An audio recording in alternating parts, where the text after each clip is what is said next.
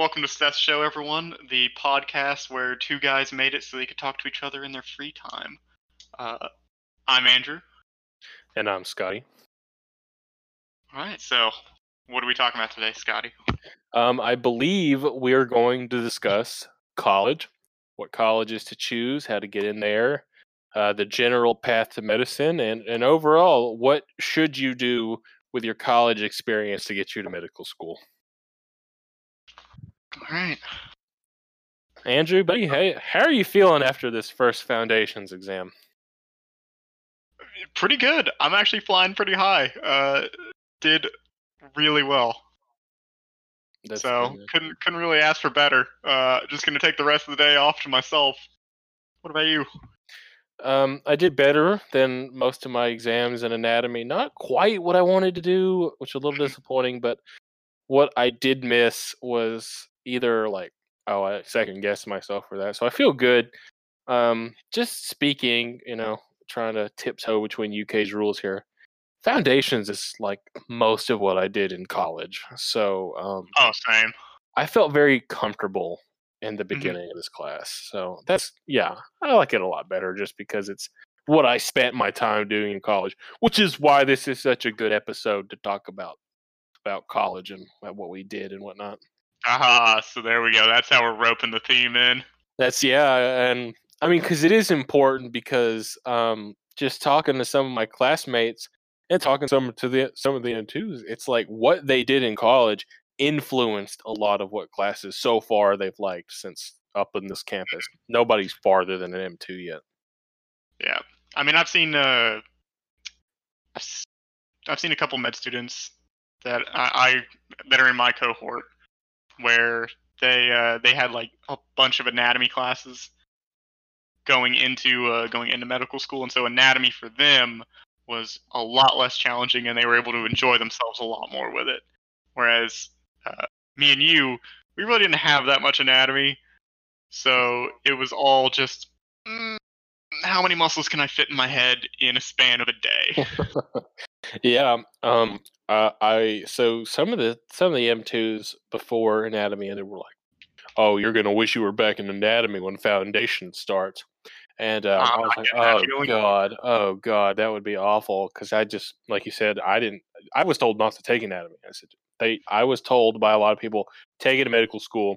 It won't even be on the same level, uh, and just wait. And I think, yeah, you've been around me when we were given that advice, and overall, I would say that that wasn't true. I would say that the people who had a general knowledge of body directions and where things were had a, definitely a leg up to me. I would say that. Yeah, I mean, like don't don't overload yourself with anatomy because it, it's a small block in medical school. Mhm. But um, uh, yeah, if you if you have like some extra time in a schedule and you're taking some things to like kind of get you prepared in your senior year, eh, take an anatomy class couldn't hurt. Yeah, uh, I and then um, now that we're in it, uh, I was talking to um, let's just call her Kay. I don't know, let's not dox her. And I was like, "Hey, Kay, um, I feel like a lot more confident than I feel like I should be. You know, is this normal? Because they told us told us to be scared." And she goes, "Oh no, I, I I had a ton of biochemistry, a ton of biology in in college. I felt the same way you did." And I was like, "Oh, okay. Well, that makes me feel better." So Yeah. it does seem like what background people had is it influences what classes they they prefer. So that's reassuring. well, let's uh, let's go ahead and start talking about our background then. So Oh, God. See, we, we talked about our back quote unquote background. I, I really feel like we didn't do a great job, but I think as these episodes kind of come out, it'll be more and more obvious what we did. But um, I Yeah. do feel our background. there's some uh, there's some return on uh, there's some there's some uh, people are getting returns for uh, for their time spent listening.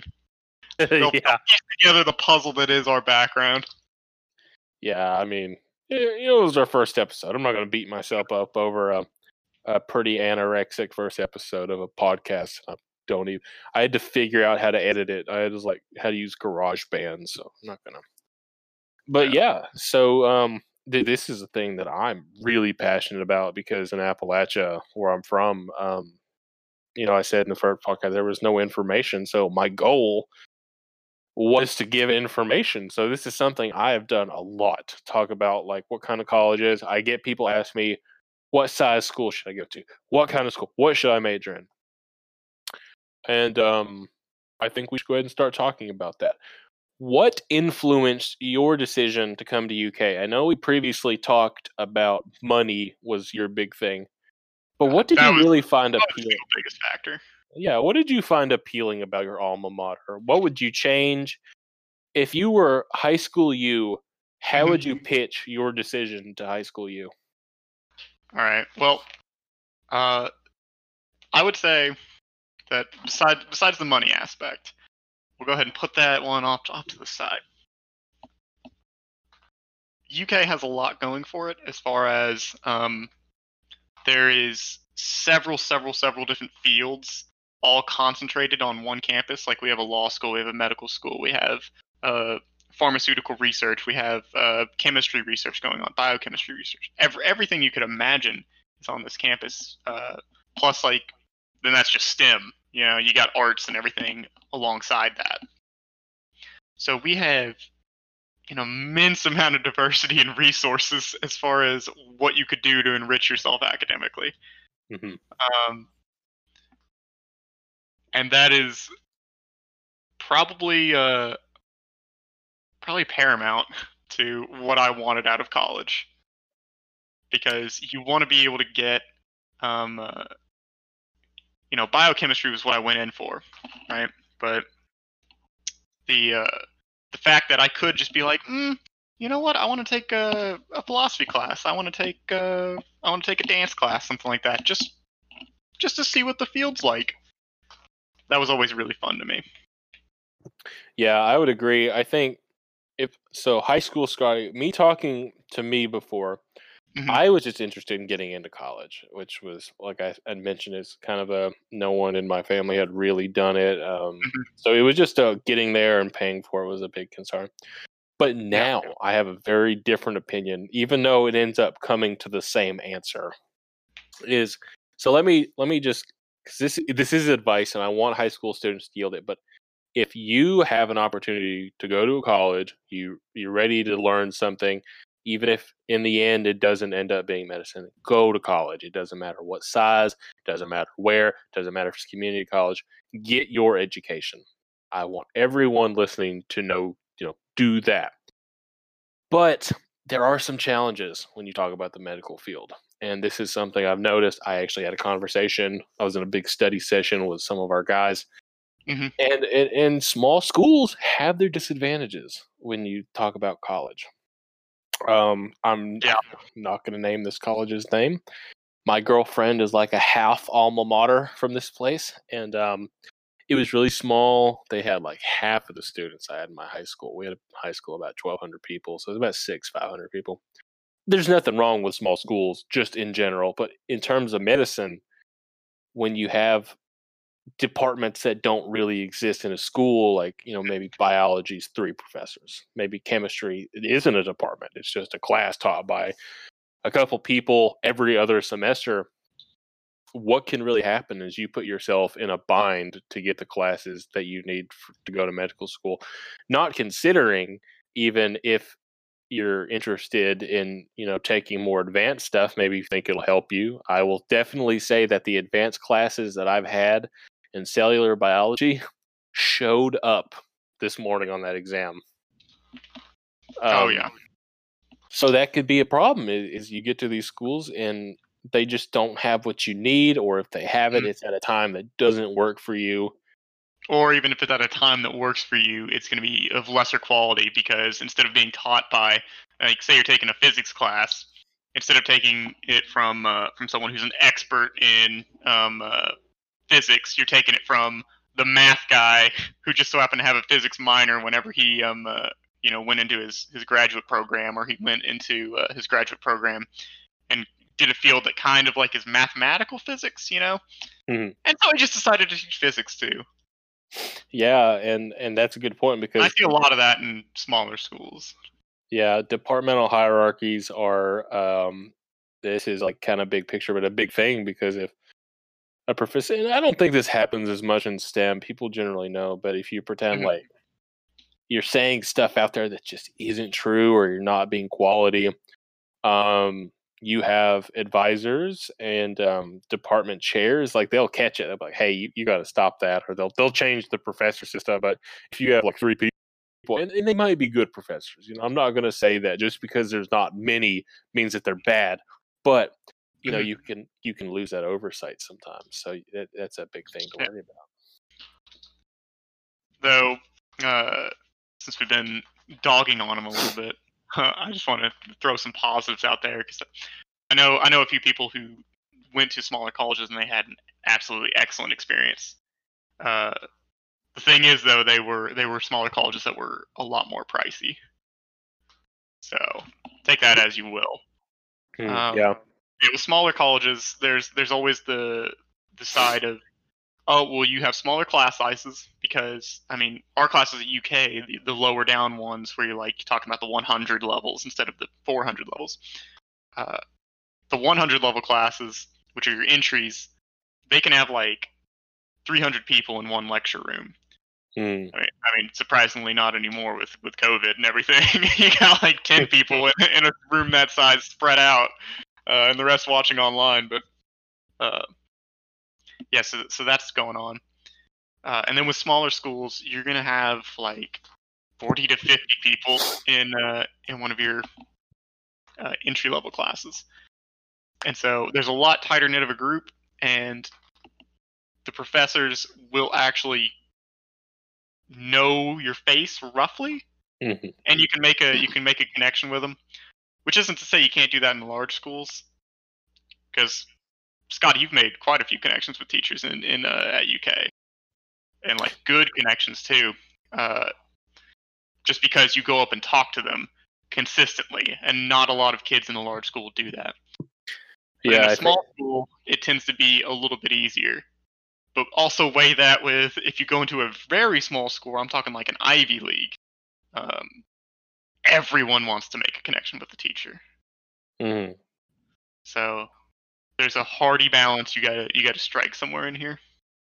you you you i don't know if you ever had a debate class but you you pulled the debate thing where you gave your side and then you just you said, well my opponent's going to say this but yeah no that would be my counter argument is that i would always go up to professors if, if i kind of like how they were you know like something about them Yeah, and that ended up making me um, very good friends with uh, who is currently the undergrad um, director of biology, which is not a small. Um, obviously, I'm from UK, but you know I'm just not going to name anybody. Um, unfortunately, it might be easy to figure out who she is now, but um, I, I there's a powerful friend. She wrote um, some of my uh, letters of recommendation for my uh, my med school applications. But and what also helped, I'll say, is because I had a friend from the pet program we mentioned last episode, and through that person, I made a lot of friends who um who may or may not have been sitting on the medical school board of admissions. Now, of course, they have to leave. You can't have conflicts of interest, but yeah, um, about to say. quite a bit of them were sitting on the board at one point or another. So, yeah. Um, so uh, I guess our next point, you know, uh, another Yeah, thing we're not talking about the, the influencing factors and why we chose what we chose. I do want to mention one more thing: is big or small, medium. You know, uh, if you worried about money, I'd suggest going to a medium-sized school. But the biggest thing I want anyone listening to consider is what opportunities you're going to have. If you are going to one of the most prestigious private schools in the country, no one even knows the name. Alma maters are in the thousands and not the hundreds of thousands. And there's not a hospital around you, if there's no community service around you, mm-hmm. you're going to only be as impressive as your GPA, and that's not going to take you very far. So I want you to consider, you know, we, we obviously don't have great opinions on small school, but if you're in a small school that's like 3,500 yards away, that's kind of, that's a Yeah. stupid measurement. If you're like near five hospitals, then there's no complaining because even if the school maybe doesn't have those opportunities, you can go make them yourself. That's what I did. Yeah, definitely just figure if you are going to go to a, a very condensed school, a very small school, just figure out how you're going to be able to bolster your application in uh in congruence with whatever you're doing in your schoolwork. Because, like Scotty said, um, your GPA won't take you that far. Mo- most med schools, as far as like state med schools, they uh, they see the GPA, and as long as it's within like a certain parameter, they're like, all right, kid can make grades. That's Hmm. that's fine. The very next thing they look at, um, uh, besides MCAT score and grades, which is all just a range type deal, they look at your uh, they look at your extracurriculars and exactly why you did them and exactly how they impacted you because they want to know what kind of person you are.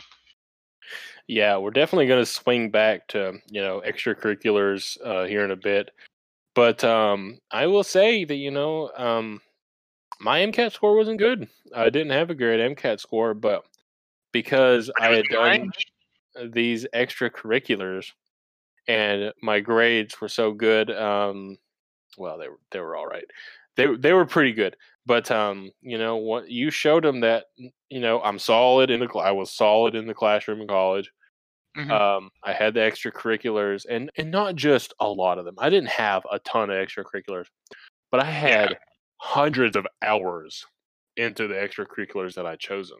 So Mhm. it showed a loyalty, and you can go around to, um, you know, you can do three hours of volunteering. You can, you know, join a club, not be any leadership, you know, for one Mhm. year. You know, that's not that impressive. So, I, I again, this is going to come out more with extracurriculars, but um, just don't do stuff because you think it'll make you look good because it won't. If you if they ask you a question, you don't know anything about it, it won't matter the time you spent in there. It was obvious it wasn't worth it.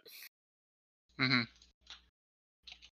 So I caution people to not just do extracurricular, find what you like. And this this is going to go into my next point.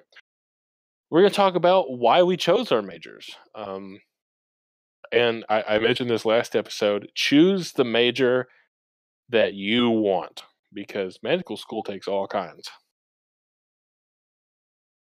Andrew, sure. why did you choose your major in college? So, uh, here's the reason I chose mine. The uh, my experience in high school was uh, not very uh, not very appealing as far as the sciences go.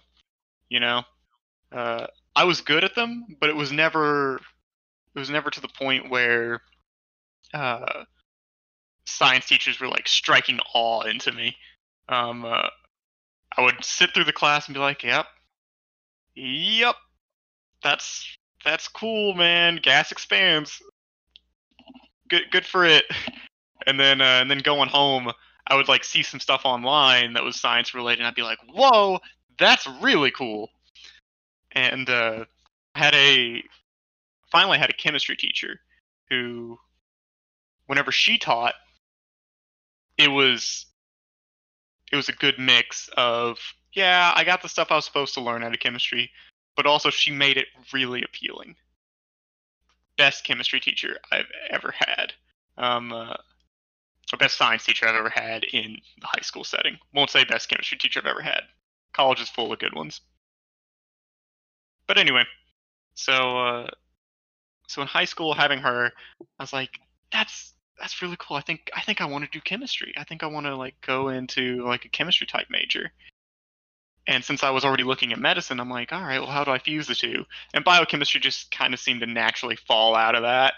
So uh, that's that's what I decided I wanted to do. Mhm. But when I went into college, I I signed up as a biology major because it it'd still be the same classes for the first year, and I wasn't sure if I could handle the amount of uh, math that chemistry wanted me to do Oh my because it was god. three it was three semesters of uh, three semesters of calculus, and I had not done so hot in calculus during high school, so I decided to go to go with a biology major first. And once I passed my uh, my first two calculus classes with stellar grades, I was like, okay, yeah, I can do calculus. I just was dumb in high school and didn't study. Yeah, I'm gonna say if there's one thing that anyone knows about you, it's that you are pretty good at math, Andrew. No, no. So it was it's funny to to hear that because it's it's so far away now. Because we did enter biology together. I was gonna quiz you. I was like, hold on, you didn't start as no chemistry major. yeah, it, it was it was my goal, but I had to had to do some some uh, some subterfuge first. I had to had to be a biology major for a little bit and dip my toe into that nice appealing chemistry water. oh man. But, but I figured I figured with a with a biochemistry major, I'd be able to look at medicine from the ground up. Mhm. You know, humans are just a bunch of proteins that y- are floating around and uh, have have some other chemicals mixed in, and and lipid bilayers and everything. So a lot of chemistry involved. So I was Oh, like, yeah. all right, yeah, if I, if I get biochemistry, I can work from the ground up. Which we'll see how that pans out. That approach. Scotty, why you're a major? oh man. So um yeah, I guess in high school I didn't I had I had one really good biology teacher and a really good chemistry teacher too. Um but um I always loved science, you know, coming up it was one of the things and I think I had this moment when I was a junior. We just got a new biology teacher. I love this woman to death. I'm going to name drop her like I name dropped the other one. Jen Hilton, if you're listening to this, thank you because you started a lot of this. Thank you. But we had her class and it, it was um it was called accelerated biology. We didn't have AP courses in my high school. There were none of them. There I don't know if there is any now, but um so I was foaming at the mouth because any science class, any any accelerated science or math class in my high school is on my transcript because I just foamed at the mouth for it. I loved it. And um we were doing um I think we were doing we were doing glucose cat- catabolism. Obviously, they want you to just know the very basics. Oh, this makes 34, this makes 4, this makes 2 and I kind of pushed myself to do a little bit better than that cuz I for some reason took I could have like relaxed in the class because it, it wasn't all that advanced because it was more advanced in the other classes. But just in my area and what that was like um it wasn't really that advanced, but I do remember on the state biology test, I did one of the best in the state. Definitely the best in my high school. I think I might have tied for the best just in case that other person's listening. I used to be good friends with them. But um and, and there was something when I sat down and studied the Krebs cycle in depth for no reason. No one prompted me to do this. Um, and it actually almost more in depth than when I took biochemistry. And and there was something that clicked. It was like, and they'll and they talk about clinical correlates. Is is like I love the idea of figuring out why someone was sick, how to help someone through their issue. And then it hit me. If I turn off that enzyme, this person's going to become this. If I turn off that enzyme, that person's going to have these symptoms. And I was like, I really like figuring out these Lego pieces to to illness, which sounds a little little macabre, but it's, it's just it everything in a system matters, which might have led me to want to do math or chemistry, but I really liked biology, so um, I was told don't go into biology. Every pre med is biology, blah blah blah. blah. I was like, you know, I don't care because I love biology. Like, yeah, I, Mhm. I wanted to do nothing else. At first, I had a minor of microbiology, which would have taken me a little bit longer to finish. I don't think it would take me longer. Difficult classes. I was really good at photography. I I got to be honest, I was pretty good at photography to not know what I was doing, and um, I and then I saw that I would have to kind of be in the city a lot more. I didn't really want to do that, and then I then I picked physiology because I had we both took this class together. We took an entry level physiology course. Um, not to brag, but uh, was pretty good at it. I liked it a lot. Showed me some more of those pathways to disease. Um, I took a graduate level class in physiology, then several more graduate physiology. You know, I really like this. So um, that just developed my love. I love physiology, biology, um, and that's why I chose it. Um, but like my advice to anyone listening is the pr- the pre med requirements. You know, like Bio One, Bio Two, Chem Mhm. one, the chemistry ones are actually kind of extensive though, so be careful of that. Chem one, Chem two, Orgo one, Orgo. I don't. Do they require Orgo two? Because I don't know if they. Yeah, they I do. believe they're they do. required Orgo too. Yeah. Uh, biology majors usually don't require a second organic class if you're doing uh, a little bit. So I have I have my made my degree is a bachelor of, of arts and honors in biology because in in in that coursework I wouldn't have had to take Orgo two or biochemistry, but obviously you have to take biochemistry. So if you can get the prefix done with whatever major you want, do that major because Mhm. you know people say do biology because a lot of people have it. Uh, I'll say a lot of my medical school class is has degrees in biology. Yeah, I mean that's like the most common major, and if you look at like MCAT scores uh, for biology majors, the average is like extremely low, just because so many people go in with biology and just Mhm. through it Yeah. with the MCAT. Yeah, it became it was surreal. So so I I think I I can't be 100% sure, but I feel like graduating with biology there was about 300 of I don't know for sure. Mhm. But starting in biology there was 5 times more than we ended with because everyone was pre-med. Yeah, it- it- straight up like Fibonacci sequence with with the Yeah. uh, with the bio majors. yeah. The chem majors, like uh, a lot of a lot of them were like, "Yeah, I know what I'm doing. Uh, I, I'm going into chemistry, and I know it's going to be horrible and hard." It seemed like a lot of it seemed like a lot of the bio majors were like, "Oh, I I, I want to go into biology because uh, because I, I just like seeing little critters, and um uh, and you know I want to I want to be a I want to be a, a big doc someday, so so I'll, I'll go into biology." And then they just get stomped by the science. oh And it's my like, god. it's like having a good heart is definitely a requirement of being a physician, but it's not the only requirement. You got to be ready to get your hands dirty doing some hard science all Yeah. the way through. That's a that's a good way to wrap up this point though, because going into bio, like I said, there was a lot of people that started, not a lot of people ended, but and this is good. So we do have a viewer question. I'm excited about this. This is going to be a prelude to that, but um, just because okay, this is this is a big stereotype, but uh, anytime you see a nursing major or uh, a pre med bio who just entered, they just got their fresh new MacBook. They got the some of them don't have covers. They put the stickers on them. You're going to see Grey's Anatomy quotes for days, up until the first midterm and Bio One and Chem One. Then and those people, Grey's Anatomy sticker uh, residue. yeah. um. So that's a little bit mean, but but what happens is a lot of these people want to do medicine. They don't know why they want to do it, and and sometimes um, parents have a big role in this because um, uh, I was talking to. So I have two stories here. I was talking to one girl. I will not name. I will not initial her, but she was talking about how her parents wanted um, her to be a doctor. They wanted her to be a pharmacist, and um, they were helicopter parents. So like any little bump in the road for her was seen as like kind of not a failure, but like they were like, "Well, when are you going to do this? When are you going to do that?" It's almost like she failed at something. Which, yeah. mom and dad, if you're listening, thank God you weren't like that. I couldn't have handled it. But Oh, um, definitely.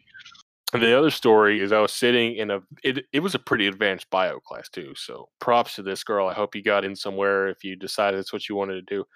She was sitting in there and she was like, I hate this. I don't want to do this. I was like, okay, then stop doing it. You're you're 21 years old. And uh, she said, my parents really want me to become a doctor.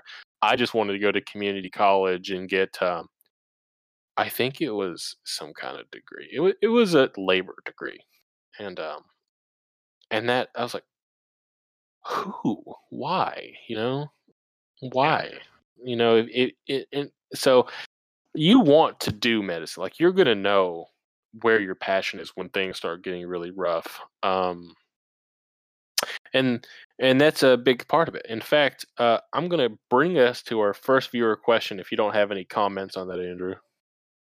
Uh, I mean, I I don't know what kind of comments I, I could make on that. It, it, it, it is sad, helicopter parent. I don't like the idea. If you come to college, you do it for you. You don't do it for anyone else. Uh, that's the best advice I could give you. I mean that's that can be hard. Um, uh, there are definitely um, uh, like cultural differences sometimes that lead to where uh, your parents have this expectation of you, Mhm. and it in in the culture it is you owe this to your parents to go and do that thing. Mhm. Um, uh, so it, it's hard to tell someone, uh, "Oh, dude, just get over it. Just, dude, you're you're, you're old enough. You're in college. You know, do do what you want to do." It's, it's that that advice is like, it's not something they haven't heard a million times, Mhm. but it is still good advice. And if you can get away with like talking your parents off that ledge, and and being like, "Yeah, no, this is what I'm gonna do," Yeah, Then- I mean, yeah, hopefully hopefully good things come. That's a very fair point. Um, there are very obvious cultural differences, but I would say if you're going to college, um, do it for you. Um, and if you don't do it for you, I feel like you- you're either going to be miserable or uninterested, and neither one of those are a good thing when it comes to holding someone, higher education, and holding someone's life in the palm of your hands. Yeah, that's true. Yeah.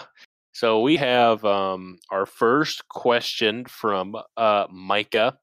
It says here, "Dear Stethoshow podcast, long-time listener, first-time caller, a long time listener after one episode. very funny, Micah. I do appreciate that. I was wondering if you all would talk about how to know if medicine is the right field to enter, or perhaps how to seek out a mentor who can help facilitate a deeper understanding of medicine and y'all's experience with your mentors. XOXO. Very cute. Thank you, Micah. I appreciate that. XOXO back to you, Micah. This is actually a really good question. This is very thought provoking because Uh-huh. for me, it just felt so instant. So to explain to someone how I came to medicine is is not actually an easy task. Do you want to take a Do you want to take a crack at this one? I mean, we uh we talked about that a little bit in the in the first podcast of like um uh, why we chose medicine, but uh I'm taking the question as how we know that's right Hmm. for us, and the uh my answer to that is like what whenever you're studying, what really like gets you ready to do more. Mhm. Um, uh, are you the type to be like, oh well, you know, I got to do this so that I can so I can pass this class and have an A. And if that's your motivation, eh, that's a that's a fair motivation. Good grades are always nice. Or is your motivation, got to do well in this class because eventually it'll get me to med school. And once I get into med school, I'll finally be able to help people Mhm. that's your motivation. That's a great motivation. And that's that's part of what like that that's part of what drove me anytime I was nervous about a test or something, I'd be like, all right, well, get through this test and then I'm one step closer to helping people. That's what I'm gonna do. Um and then another thing I'd like to say is uh, when you're shadowing, shadowing is going to be a big part of how you decide whether or not medicine is right for you. Mhm. Uh, and if you go into the shadowing and these doctors are eh, talking over your head and saying these big complicated words like uh, non-steroid anti-inflammatory drugs, which is just aspirin or something. Um, uh, it, if they're saying these big words stuff like that, and you're like, "Oh, that's intimidating," and you see, uh, you know, you see a guy cut open in surgery, or you see, uh, you see a patient, uh, you know, with a with a catheter or something in, and you're like, "Oh, this is all icky." Medicine's probably not a good fit for you as far as like the clinical side. Maybe maybe going into like you know the pharmaceutics or research or pathology or something like that. Maybe that's more right.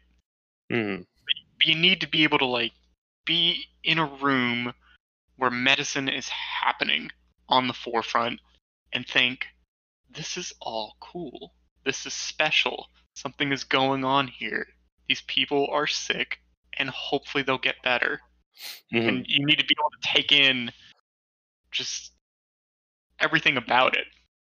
Uh, the the emotions uh, of like the patients. You see, you see the you see some people with really interesting stories, and you see some people that have gone down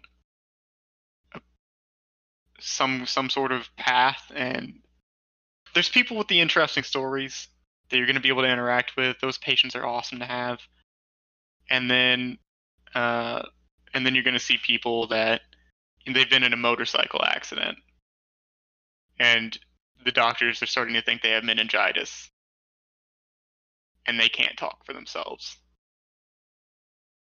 And so you just see their wife hands in her head wondering how this happened to her husband who this was his first time going on like a biking adventure. And seeing all of that you need to take it in and realize this is this is what medicine is like. And if that discourages you, it's not right for you. Hmm. But if that encourages you to work harder to make people better, go for it. So I- think that's the best way I can sum up my thoughts. that's a very somber message, and unfortunately, mine may be more somberer and more graphic. so um, I'll get into my personal reasons first. I'm sorry, what? Oh, I, was- I was saying, please do. Like, medicine, as, as playful and stuff like that as the doctors are, uh, especially in the emergency room, it's it's super somber a lot of the time. Yeah, I mean, um, so my reasoning is quite dark, actually, and um, this is very specific too. This isn't. This won't be everyone's thing, um, but the problem I see with all these freshmen we just made fun of with the Grey's Anatomy quotes, and then the stickers will be ripped off in six weeks. It's that they know they want to go into medicine to help people, but the problem I see with that very specific reasoning is just how general it is, because there are very few people in this world that don't want to do what they're doing to help people. You know, uh, very Mhm. obvious, gross examples of people who don't. ways to help people. Yeah, and there's yeah, plenty of ways you can sell a car, get someone around, help them with their job, nothing go to it. That's helping someone, and I guess that's that's probably not what they mean, but what that shows a, a deep into it. Like you ask a freshman, I want to help people. That's probably an acceptable answer. You ask someone right now where we're at, well, I just want to help people. That's not a great reasoning because there has to be something deeper than that. So my I have very when I was studying in college, um, I said I did good. That doesn't mean it was easy. Um, that's a, a, a misconception. When I was really down in the books, and I was like, "Man, why do I have to do this? This is stupid. I don't have to take these extra classes. I could just go and get my degree and find some job." You sit there and think about. it. For me, it was you know, I have such a desire to be the reason that say a mom and a, a child get in a, a bad car accident and you know it's pretty pretty graphic you know they're very hurt. I want to be the reason that they can see each other in the morning. It just i i, I felt like that's my life calling and and i i want to disclaimer not everyone's going to feel this strongly at first. That's just me. I knew it's what i wanted to do.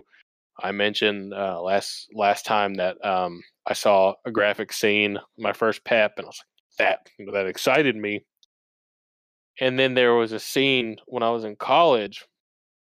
It was like yeah it's exciting but it's also um you're gonna There's real be, consequences. yeah. If you You've gotten a small window. If you fa- if you fail you just don't lose your adrenaline high. You're gonna have to print your name on a death certificate so it made it as in like oh i could go rock climbing for the same effect or i could use my knowledge to keep someone alive. And i i just that was i, I felt that. I was like i love science i love biology i love these little things. If i can know how to s- prevent death that's really what i wanted to do with myself. And these are mm-hmm. both very somber graphic examples yours doesn't have to be like that. You can just want to see people in your community in good health. That's a great I mean, reason. I mean, um, uh, one of the one of the reasons I cited on uh, on my AMCAS and everything was uh, my my pediatrician was just such a uh, he was just such a goofball. Like if you hadn't told me that uh, what medicine was all about as a little kid, um, uh, I, I would have just thought been like, oh, doctors, you you mean you mean the clowns without the makeup? like he was just an absolute goofball, and uh, it, he he made me like he, he gave me a vision of what a doctor could be. Uh, Just so relaxed and so uh, so energetic. He- He was a fun dude. Um, so yeah, you you can you can definitely just have a story like that and be like, "Mm, yep, he he made me feel all better when I was sick. So yeah, I want to I want to return the favor. As long as you have a drive to keep doing that. Mhm. Um, yeah, I'll say because it was an adrenaline rush when I was in high school. It was an adrenaline rush when I was in college. But um, something happened during one of my um, shadowing trips, and th- and this is to answer your question, Micah. You'll either know immediately, or when you go exploring, and you should go exploring. You should shadow your hometown doctor if that's good and easy. You know, your freshman, sophomore. I recommend doing it early because you don't want to go through your junior year doing what we had to do if it's not for you. But um, so obviously trauma was an adrenaline rush for me. But I was in the ER one day, and I'm going to spare the graphic scenes, but there was a person um, who was in danger of losing their life, and um, they were doing all they could and to to go ahead and spoil the end of this. He made it just fine. They were able to stop what was going on, but to hear him beg for his life, um, he was begging God. He was praying so loudly you could hear it three hallways over. That really kind of turned the adrenaline off because it wasn't, you know, oh, this is a rush. I got to do that. It was if I don't solve this problem in 30 seconds, I'm going to have to escort this man to the basement to the morgue. And it was Mhm. a very somber experience. I have never really been that scared of anything. But once I heard him say some of these words, I was like, oh my God, that's it just, it was real. It wasn't Grey's Anatomy anymore. It turned real. So, you know, get out, shadow, learn what you want to do, research it. It's the best way to do it. We're in the age of Google. You never have to wonder about anything unless unless your phone is dead. So that's what I would recommend doing. Whew, that was a little dark. Let's let's move to what should. Hmm? Lighten it up, yeah. yeah yeah um let's so we're gonna move into our final topic this week is um what should you do in college? You know what clubs should you be a part of? Should you join a fraternity? No. I'm joking. We'll talk about greek life but um you know what clubs? Should you take extra classes? You know things that are going to make your resume look really good. And um yeah so andrew tell tell us what you were involved in college. What, in terms of medicine, it doesn't have to be medicine. I mean, that's that's really what I think a big point should be is everything you do. Don't it doesn't have to just be about medicine. Do what you No, like, and the people interviewing you will know it. And it, it's not always, well, um, I shadow this group because they study pediatrics. No, if you're like in a where you make your own movies, little silly movies, and you're more interested in that, that's it's, it'll be just Yep, all that. it won't be just as good, but where your passion goes, they'll know about it. So, Andrew, tell tell me about some of what you did in college. Tell me about your extracurriculars. Oh, so uh, I really didn't do much uh, as as far as like med- medicine related. Um, I, th- I think the only two things I had on my on my MCAT or my MCAS resident my AMCAS application was um uh, was that I did a number of shadowing hours. I think it was like around 100, 150. I don't know. It was somewhere in that range. And then uh, and then I had a job at a uh, at a Kroger pharmacy of all places, just dealing with people. So uh, I I knew I'd wanted to go into medicine, and I uh, I went for it. But in terms of what I did involving it, not a whole lot. The other things I did were um, uh, for the past like 10 years, yeah, roughly, uh, I have been involved in martial arts. So I'm an active uh, practitioner of Kenpo, and may seem weird that uh, that someone who wanted to be a doctor really bad uh, has been learning how to break someone apart for 10 years, but you know, it just it just appealed to me because it's a it's a whole body workout and uh, there's there's a certain elements of philosophy behind it that I, I really like learning about. Then uh, another thing I did was uh, I was a peer tutor for uh, for UK.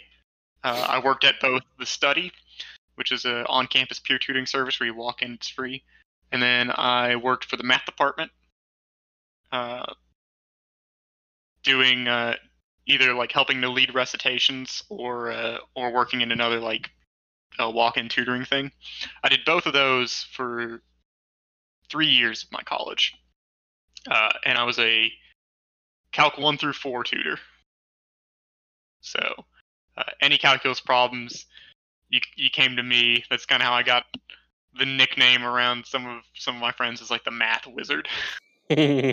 uh, so so uh, so there was that. The the biggest thing that I did was uh, Camp Kesem, without a doubt. Mhm. That is a for anyone that's not heard of it. Uh,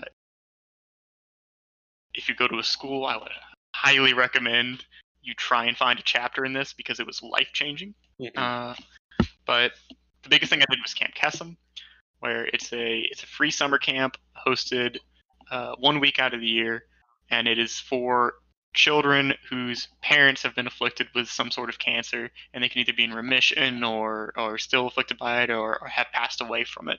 But it's uh, it's the only camp that targets that specific demographic, and it allows the kids to come together, get away from the whole like parent cancer thing, because that can be really stress inducing on a kid and also kind of ostracizing because how many kids do you know at your school who had to deal with a parent's cancer Hmm. right so uh, it, it gives them the, it gives them a way to like step away from all that and hang out with other kids who are going through the same thing and just be kids again for a week and uh, during the middle of the week we have something called empowerment which is uh, everyone kind of telling their story Hmm. and a lot of tears get shed there we all uh, we all kind of fall apart together uh, but that, that's that's what makes the camp stronger the next day Mhm. and uh, yeah, it just it just gives them a spot to really grow past what's going on, or help cope it, with it better, you know, Mhm. because maybe you're going through something that another kid who's been a camper for like three years uh, experienced, you know, eight or nine years ago, and that camper can now kind of guide the other person. It's great, but uh, I I did uh, four four tours of duty with uh, with Camp Kesem, as far as like attending the summer camp uh, as a as a counselor, and uh, my last three years I was a coordinator. Uh, first, I was a operations coordinator, which basically means I helped to set up the activities for the camp. Then I was a volunteer coordinator, which means I organized the people around the camp. And then I was the TLC leader, uh, which is um, uh, basically like the team leadership program. TLP, not TL. TLC is the learning channel. uh, I was the TLP coordinator, and uh, so I was heavily involved in that. I had uh, somewhere around 800 hours fitted into just there because I, I loved it that much. It's a very powerful program. Um, I was interested in it once you told me about it. Um, I never really ended up doing anything about it, but just just what you guys do is is so superhero ish that it's kind of hard to to put into words. Honestly, I, I don't call it superhero ish. That is that, that's that's a big over exaggeration. Uh, it's it, it's honestly just being uh, channeling channeling as much of your inner child as possible for a week. Um, uh, hanging out with some really cool kids and uh, just trying not to think about what kind of a situation they're in. That's all you do. I mean, but sometimes being human is is more like being superhuman, and especially at that age. So I would say that that's amazing. Oh, what the kids do, definitely superhuman. God, I can't imagine going through what they did. Mhm. But, um, yeah, very, very amazing program. If your school, whatever school you end up going to or are going to, has a chapter, go for it. yeah, it's good advice. I had never even been to a summer camp beforehand. uh, but I was just like, oh yeah, I could be a counselor. Hopefully, I don't you know screw these kids up. and then and it turned out fine. Wow, that's that's a great story, man. I don't even know how I'm going to follow that up. Um, so with I mean, me, just- just talk about what you did. Uh, so now we're gonna get a lot of love letters for Andrew in the the email box. Um, I didn't quite go that route. Um, I didn't have a lot of volunteer hours, which is, is something I kind of regret. But uh, I would say a big part of college, like I mentioned earlier, don't just do stuff because you think it'll look good, because then you won't be in it. But um, so I think I kind of started my thing off with uh, I have started my own charity which sounds impressive until I describe it. So, like I said, not a lot of um, extracurricular education goes on in Appalachian high schools, at least mine. I can speak for mine. So, I would uh, organize talks. It mostly was it was pretty casual, but I, I'd get PowerPoints. Oh, I'd yeah. go down there, talk about it. Um, and Yeah, I tagged along with you for one of those. oh yeah, that um, oh god, that was right. Yeah. I think I think it was the first one, and uh, yeah, very casual. And uh, I'd go down there talk. Um, I I never got past my high school. I was I was looking to expand. I had some contacts. Those contacts didn't email me back any, and then COVID happened. So to the point that I would call it a charity as of now is uh, I wouldn't because it's it's inactive, and I just don't have enough time with medical school to to organize it to any significant degree. But that was my thing, and it still is. This podcast is kind of an extension of that in a way. So we can do this remote, COVID safe. It doesn't cost any money. Doesn't cost anyone any money. So that was my big thing. I loved it. Um, um, other things I did in college. Wow, I didn't do a lot, but what I did, I did a lot of. So shadowing, um, I shadowed at least 200, 250 hours, which the A double MC recommends. Um, about Was it like 40? 60? it's like 40. Yeah. Yeah. it's it's not it's a not a whole lot. No. I could have got that in two weeks sometimes because what I would do is I was, you know, trauma, emergency. I shadowed a surgical oncologist for a lot of hours. Best doctor Mhm. I've ever met. I'm not going to name drop, but if he ever listens to this, thank you so much, Mike. Thank you. You you you have a big impact on me. But I would shadow trauma a lot, and um, and I wouldn't just shadow trauma. I would try my best to become trauma. So I'd go. lived in the emergency department and like trauma departments for a while Oh, there. Yeah, because um, I had this one girl in my high school. It was a year before, after me. Yeah, she was a year after me. She was just all over Instagram talking about I got the head of so and so's trauma surgery team. I'm shadowing him at nine in the morning. And nine in the morning for trauma is a joke if you're going for trauma. That's just their critical care rounds. It's not a joke. I mean, it's not what I'm trying to say. Yeah. It's their critical Uh, care but- rounds. It's not when they it's not when they're in their prime time. No, no, not even a little. And nine o'clock, now that I've been on the ward so many times, is downtime almost because they round at seven usually at this hospital and then they take notes. For the rest of the day, they'll come in at like noon, 11 ish. I think that's mostly when they do their second rounds. Mhm. For you to brag about being with that surgeon from 9 to 11 when they're not really Doing doing anything is is pathetic i'll say this to this person specifically but um i would go in at like 6 p.m on Saturdays and Friday nights. Mhm. I wouldn't leave until 4 a.m. Now, am I going to say that's the best time to do trauma? You know what? Not really, because trauma happens at an instant. No one can predict when it happens. Mhm. Would I ever give up the hours I spent sitting in a rolly chair? And this is going to sound a little hypocritical because I made fun of that, fun of that person, but there's something different about waking up, having your Starbucks, than sitting there with the team of surgeons who are there. They're you know they're doing notes. I, I made fun of that mm-hmm. too, but it's three in the morning. No one wants to be there, and then you realize what trauma surgery is at that point because it it occurred to me, and I talked to this one surgeon. I won't name drop him, but I said, "Okay, so this seems kind of boring." He said, "Oh, trauma surgery isn't exciting. You are the surgeon when no one's here to do surgery." So if Oh, you have terrifying to think Yeah. about. if if someone has an emergency and maybe not even like oh god my my leg is gone it's oh i have appendicitis and it cannot wait for a general in the morning so Mhm. you do it which obviously they're very Very quali- trained. very qualified to do that but Mhm. and i think that was so much more powerful than had i seen a gunshot wound to the chest surgery and them Yeah.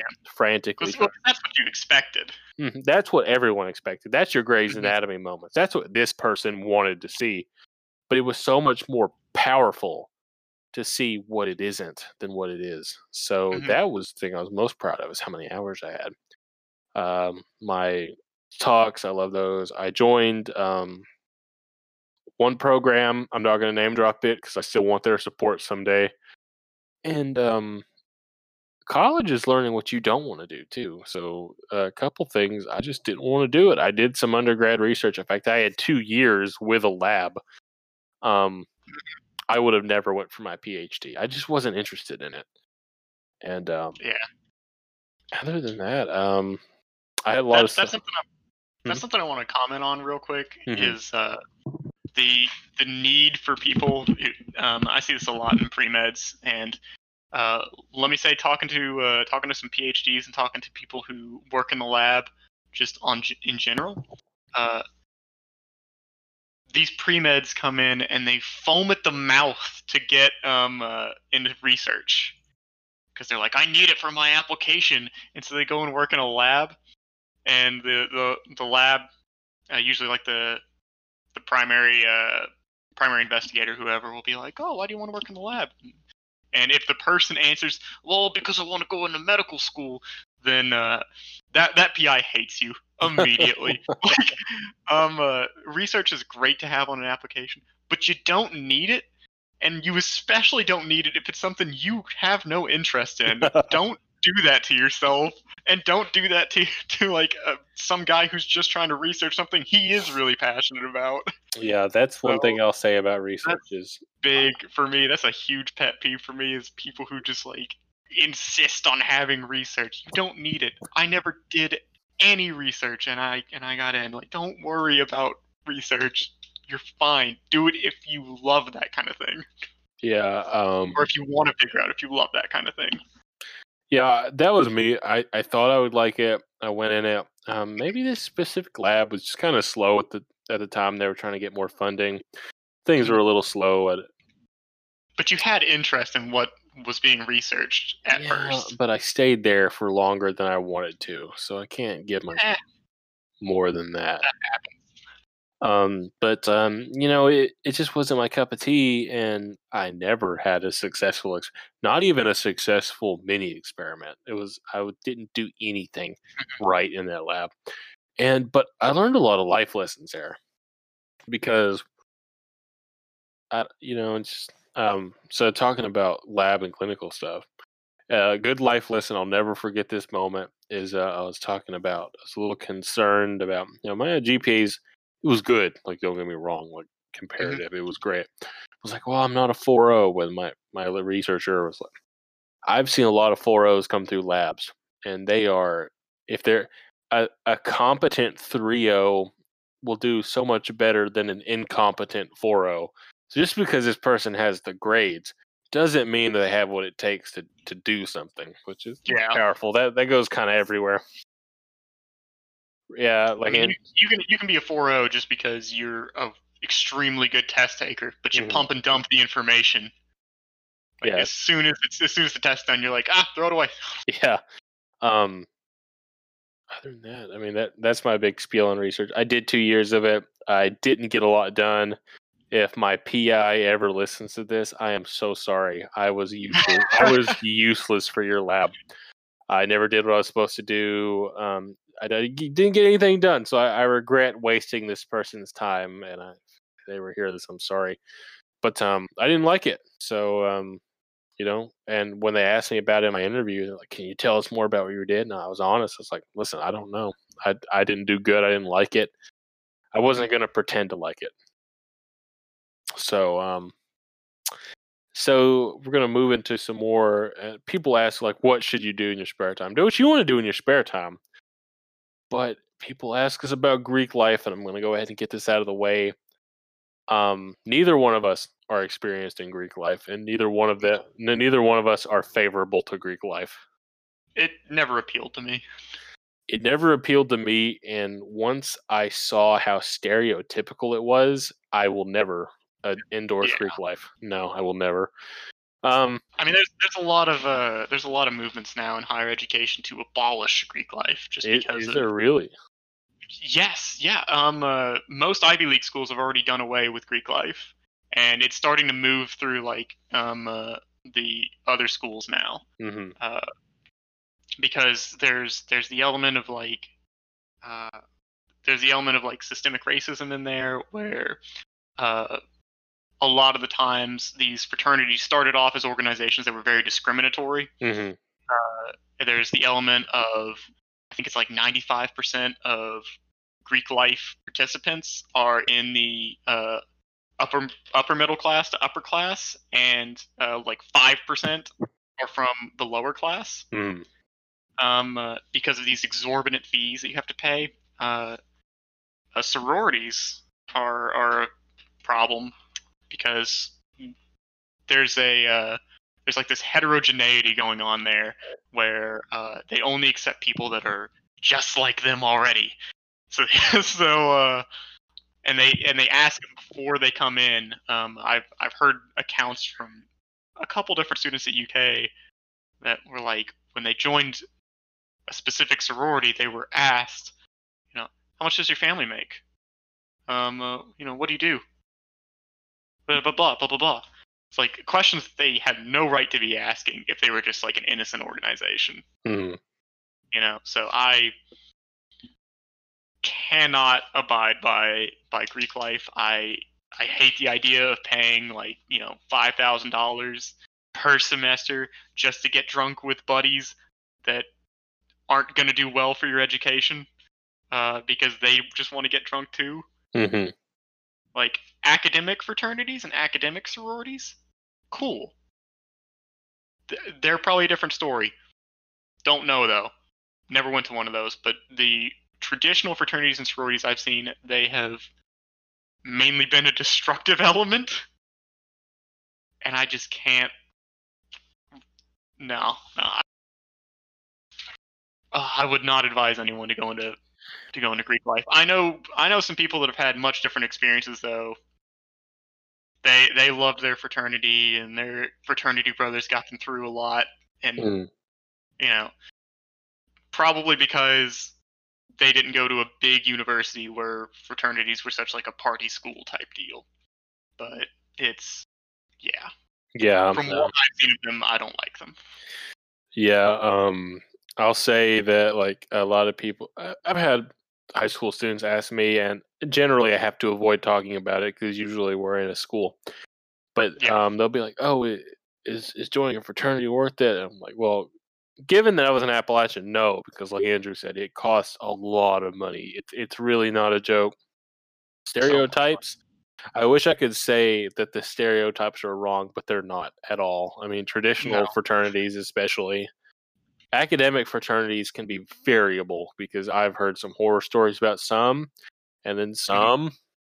It's just Yeah. what you think. It's just some nerds getting together to talk about engineering, and um, Um, I can't advise it. Um, my brother was in a fraternity. It cost a lot of money. He couldn't pay it because holy crap, who can pay quadruple digits for one? Especially in this scenario, it's it's I. If you're going into Greek life realizing what it's going to be, then more power to you. But I can't pretend that Greek life is actually a good thing. I can't because they'll do like one volunteer. The best thing it does is it opens up leadership positions for Mhm. you to get a hold of. Um, uh, but there's a lot of other ways to do that. Hmm. the uh, one of the things that was mentioned to me by by uh, Margaret, who uh, I feel I feel confident name dropping her. She's just an absolutely lovely woman. That was me and Scotty's mentor, as far as like going to medical school and like making sure applications look good. Um, yeah, Margaret was always like, uh, if if they see you doing a lot of volunteer work for your fraternity or sorority, they know that that is mandated by the fraternity or sorority. So they don't care about it anymore. hmm Yeah, so don't do it for volunteer hours. that was like that. that was what I was going to say.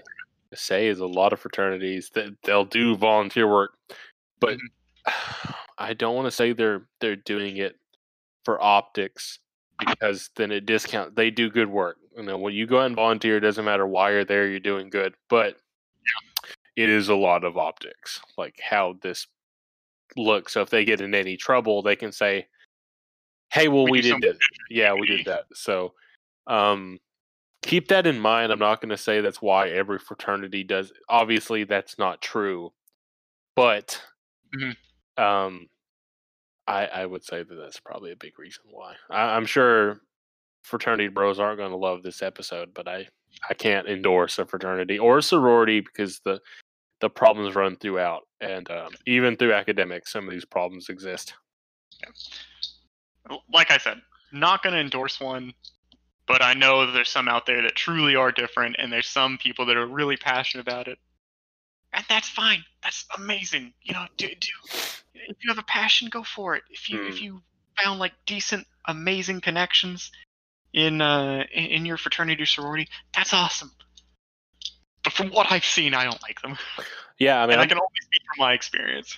I'm not going to discount that it is a great social organization if you Mhm. fit into that culture. If, if you, because I know a girl I went to high school with. Um, you know, she's been in a sorority. I'm not, ugh, not no no details, but that was a good place for her. That was how she was socially. So you know, if, and the point is good for. Talking about medical school, talking about what it's going to add to your life. It's not going to add anything to your life that isn't mostly social. Mhm. And um, yeah, I yeah, I'll I'll end my comments there.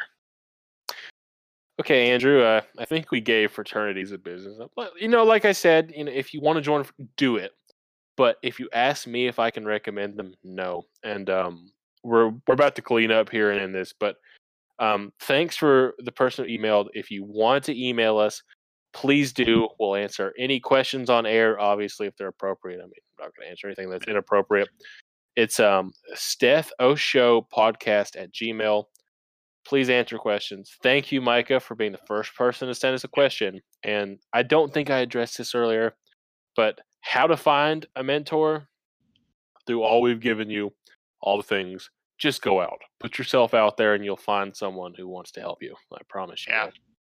just actively state how much you want to be in medicine and meet people or uh, you know like apply to places i foreshadowing. i literally just emailed any doctor that i could find that was it that's that's literally it it's very easy to find a mentor if you're searching Yeah, that's how I found Mike. I just emailed doctors for this program.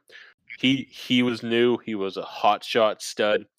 Just came in from an Ivy League. He said, "Yeah, come on," and I'll always remember that. So, yeah, you don't have to to know anybody very well to get a great mentor. You'll find them. don't overcomplicate it No. That will conclude this episode of Steth the Show. We hope everyone has a, a safe schooling, especially if you're in high school or college, things are really complicated. And um, email us if you have questions, and if not, have a good day, everybody. This has been the Stetha Show. Thank you so much.